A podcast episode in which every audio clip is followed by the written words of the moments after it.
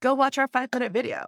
And we also have a UC help playlist that helps with just random things that get asked. And counselors can always request videos based off of their needs. We update them all the time. So, again, use the resources of the admissions offices on the UC campuses use the UC Santa Barbara team. We want to do this together. This is Let's Talk Higher Ed, a podcast for high school counselors and university admissions representatives worldwide who aim to help connect students to their dream schools.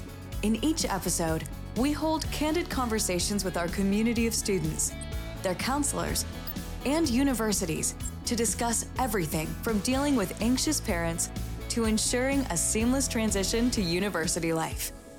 Let's get started. Welcome to Let's Talk Higher Ed podcast. I'm your host, Tim Munnerlyn, Senior Director of Education Partnerships at Cialfo. Cialfo supports counselors with our powerful and simple to use platform, helping counselors and students save time and making higher education more accessible worldwide. We also support universities. Cialfo is your trusted partner to help you find right fit undergraduate students from the largest network of international schools. And today on the podcast, we're joined by Cuca Acosta, Associate Director of Admissions at UC Santa Barbara, and we're going to be discussing in depth, as quickly as we possibly can, the University of California application pro- process. Welcome to the podcast. How are you doing today? I'm doing great. Thank you for allowing me to be here with you. Awesome. Well, we know that you got some important deadlines coming up with the UC application. It's now live for students and counselors that support their students with completing the application. So we just want to do just kind of go through it and get your take on it and take all that experience that you've had over the last couple of decades helping students out with college admissions. What's unique about the UC application? The University of California application is a single application for a system. So the nine undergraduate campuses share this one application hosted by the University of California, as opposed to being hosted specifically at Santa Barbara or specifically at Irvine or Davis. And the fun thing about it is that students are entering their information into this application, both academic and personal, and they push submit just once, but they can apply to all nine of us. That's awesome. Now, I know it's a self reporting application. What does that mean? Self reporting is that we will ask students to talk about their academics with regards to their transcript, but I don't actually want the transcript. Instead, they're entering their classes and their marks uh, within the application.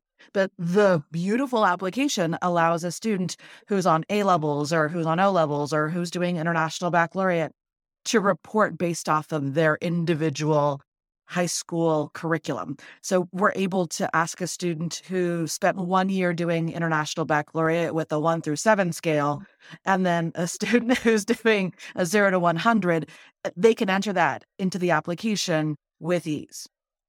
Okay. Now, at some point, this is going to be verified and made sure that it's accurate. So students should be taking a look and putting in the correct information. What what does that come about? Timeline. The application itself is submitted by November 30th, 11:59 p.m. Pacific time on November 30th, and then the University of California campuses that receive the application will make decisions by March. And our goal is that a student says yes or no as a freshman applicant by May 1st. And then they graduate from high school. And once that final senior year grade is posted, we want the documents. So we want those transcripts to come in hopefully by July 1st. But given different curriculums, we make exceptions depending on when that mm-hmm. finalization can happen. So over the summer. Okay. So I, if I get accepted, you're going to ask for me to have my counselor send in my official transcript and get verified and make sure everything is correct on it. You don't accept letters of recommendation. Correct. Please stop sending them.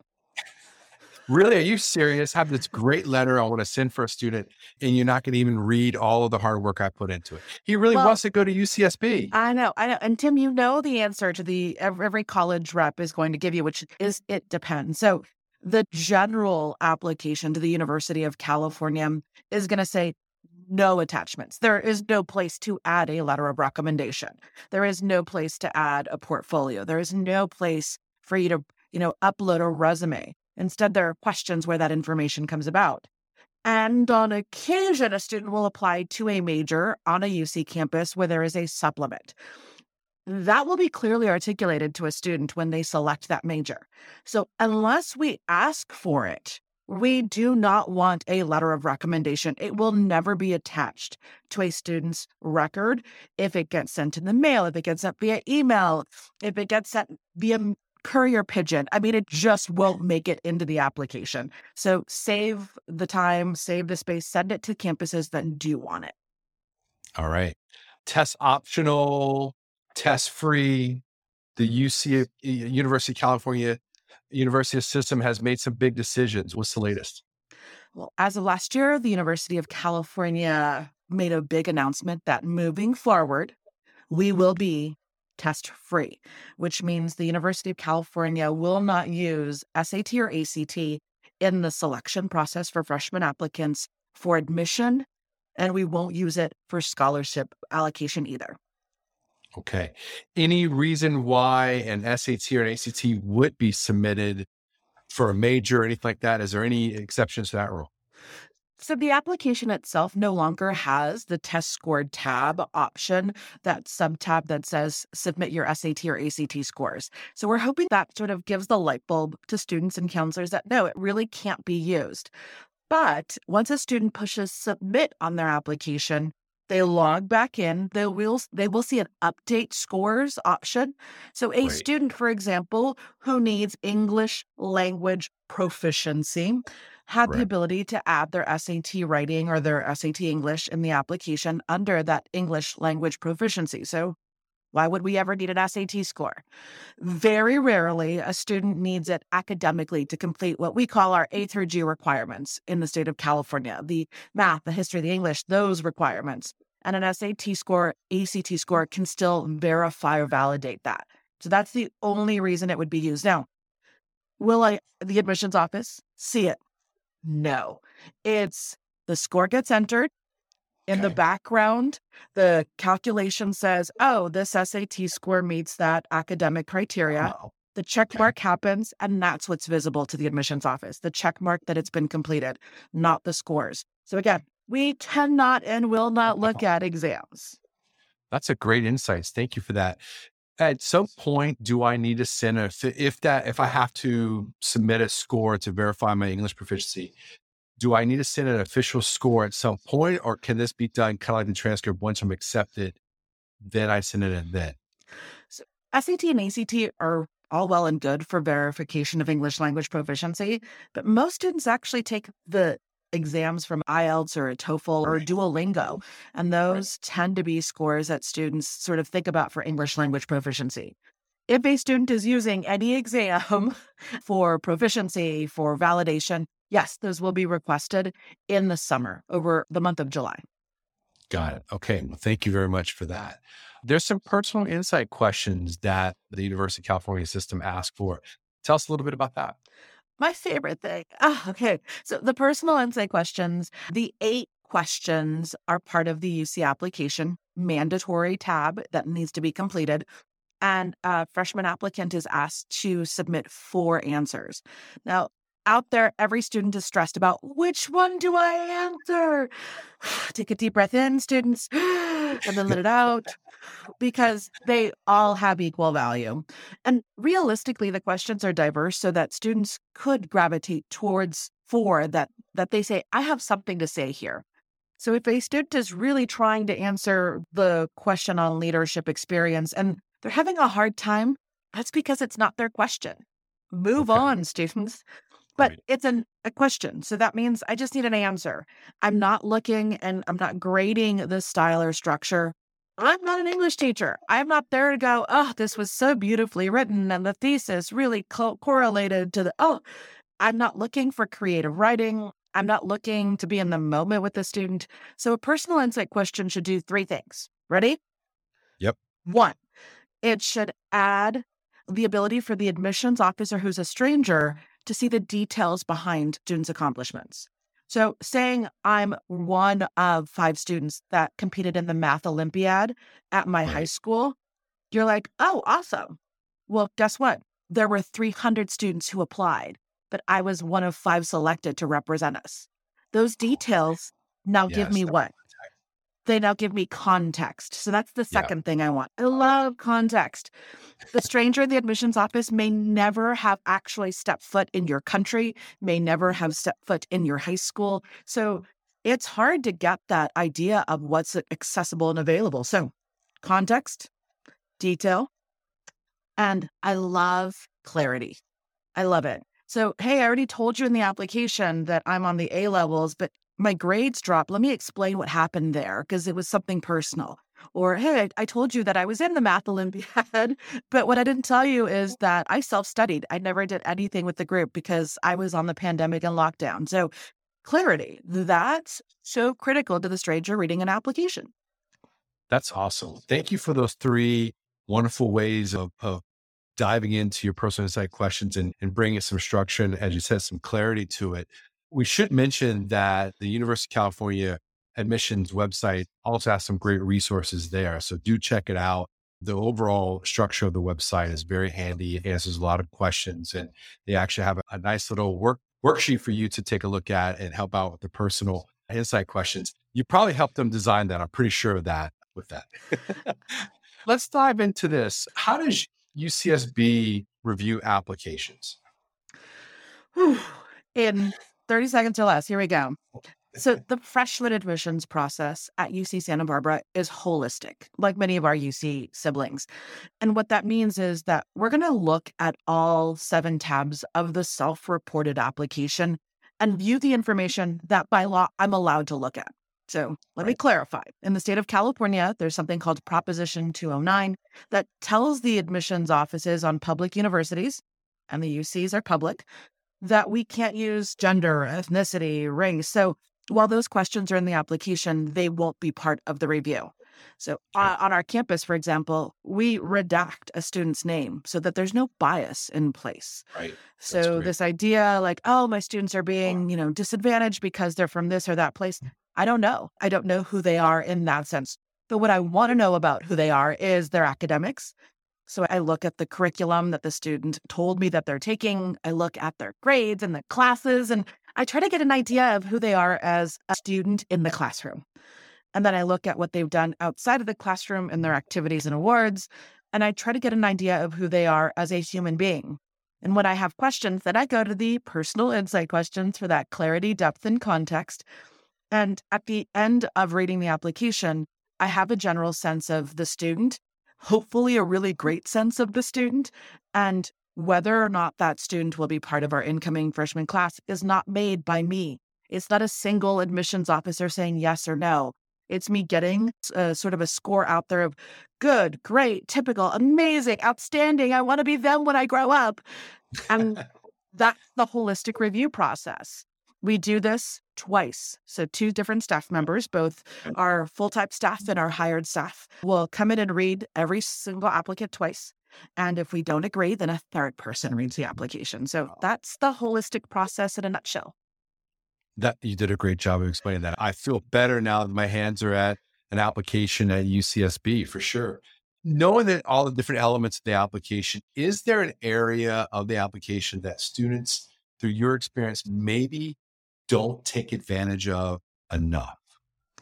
Yes. There are a few places, but I'll say the one that comes to mind the most, especially for international students, is the additional information, which is the open text field in the academic history tab. So Okay. for many students, they're thinking, oh, well, my campus profile, my, my counselor told me that they would know my system, they would know my curriculum. And yes, we do to an extent. But the hard thing is, you might be on an international baccalaureate curriculum, but I don't know why you chose the commerce route, right? I don't know why why those courses, why that, or I also don't know that you wanted to switch, but you couldn't because you were already locked into your curriculum, right? The, any detail that sort of sets things apart. If you're at a boarding school, if you're choosing to be in a magnet or an academy at your school, you chose an American curriculum while you were in Singapore, right? Why? So the word context is not just for the personal insight questions. Right. It should also be in the academics. And part of that can go into the additional information tab for the stranger reading the application. Right. And I know sometimes counselors will help students frame that. Sometimes counselors can say, hey, listen, this is what's unique or context of our school and help students with that. So students don't always have to carry the whole weight of that, but that's a great piece Correct. of advice. I read up on majors and how some are more competitive and that are impacted majors. And I'm throwing this question at you, Cuca. Impacted majors, what do I need to know about? Sure. The University of California has a list of majors where it's going to be a factor in the admissions process. So hopefully all of our counselors out there have downloaded the UC Quick Reference Guide. It's a PDF. On page 26 of that PDF, it will list every UC campus where a major is a factor in the admissions process. So, Santa Barbara, we have on that list engineering, all five of our engineering programs, including computer science. And mm-hmm. then a student will, when they click on the UC application and they say, I'm a mechanical engineer, they get a gray box that appears that says, Hey, your major is going to be selective. That's another word for impacted. And I want you to choose an alternate major just in case. So at Santa Barbara, our engineering program impacted selective. What that means is we admit into the major. And so okay. a student needs to start their freshman year in that curriculum in order to keep it a four year degree but we have a space allocation. We have a number of spaces for freshmen and way more qualified students than space allows. So if I said yes to every amazing computer scientist, I would fill my entire freshman class, not just my computer science right. allocation. So that now becomes an impacted major. And it means that I'm going to look a little closer at everything in the application to figure out who is going to be the right fit for our campus. Awesome. Well, thank you. I've heard that explanation. That's probably the best explanation I've ever heard of it. So thank you so much for doing that. We've covered a lot of ground here. As we wrap things up, what's what's a piece of advice or several pieces of things you like to tell students as you maybe finish up your presentation on campuses or when students come through that might help them fill out the application or move ahead a little bit easier in the application process? don't do it alone. Counselors and students should never do it alone. And I know that there are a thousand and one well intentioned friends or neighbors or cousins who got into the UC, you know, five, six, seven, or even last year. right? There's a lot of people who are well intentioned, but they're not in the admissions office. And things change every year. So ask the source we are all excited to work directly with students. We're all excited to work directly with counselors. Our goal in the admissions office, it's not to sit there and go, oh, I wish the student had done this better. It's to talk to the student while they're in the process to help them get it right the first time. So I will speak on Santa Barbara's behalf, and that is our amazing YouTube channel is there. And so UCSB for me includes a seven step UC application playlist so, section by section, we break it down in five minutes or less. So, if I'm not sure what does it mean to fill out the activities and awards section, what do they want from me? Go watch our five minute video. And we also have a UC help playlist that helps with just random things that get asked. And counselors can always request videos based off of their needs. We update them all the time. So, again, use the resources of the admissions offices on the UC campuses, use the UC Santa Barbara team. We want to do this together.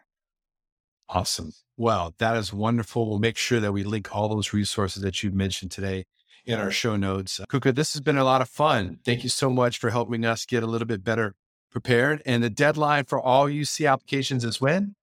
11:59 p.m. Pacific time on November 30th. Uh, and no way you accept something if I'm really really nice on December 1st. You know what? You know my answer. It depends. And here's the only reason I say that when we're looking at international students who are in areas of conflict, right? I we do this every year. We want to make sure that students who are impacted in some way will connect with us via email should they need it. But if you're not in one of those places, no, your deadline is strict. It is November 30th, 11:59 p.m. Pacific time. Cuca, thank you so much. Please have a great rest of your day. Thank you. You too. Thanks for checking out this episode of Let's Talk Higher Ed. This show is brought to you by Cialfo. a fast growing global edtech company and student first career exploration and college application network. If you enjoyed this episode, then follow Let's Talk Higher Ed wherever you get your favorite podcasts. Or join us online at cialfo.co slash podcast for all of the latest episodes.